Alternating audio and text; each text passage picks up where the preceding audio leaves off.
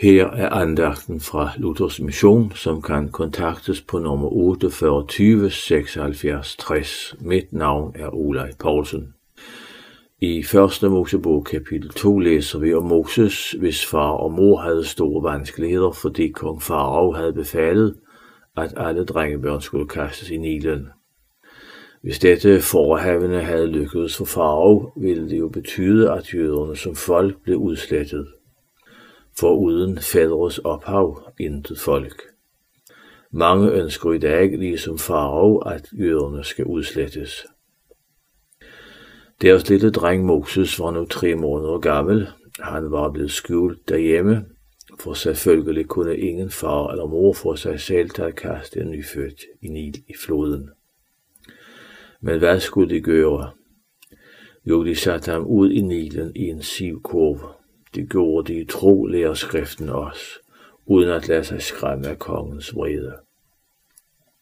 Så kom Moses ud i Nilen, ud i dødens flod, sådan som kongen havde befalet, om end det var i en kurv.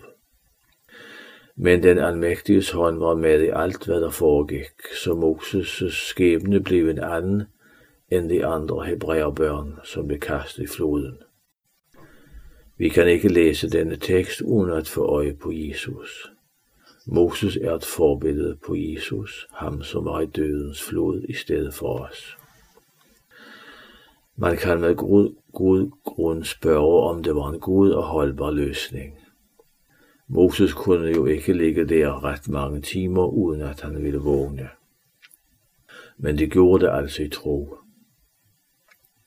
Tro i Bibels forstand står som modsætning til det fornuftige, det sandsynligt realiserbare. Forældrene havde handlet i tillid til Abrahams, Isaks og Jakobs Gud. I Nytestamentet læser vi om, hvordan Jesus engang var ude fra, ude fra bølgerne og sagde til Peter, kom herud. Han vågede springet og gik. Bibelen taler meget om tro, men hvad er ægte og sand Bibels tro? Du går måske med spørgsmålet, mon jeg ejer den frelsende tro?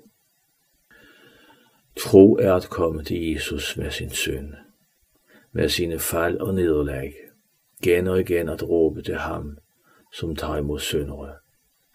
Vi synger sådan en sang, at tro det er at lægge sig ned ved korsets fod, og begge arme strække vor Herre Krist imod.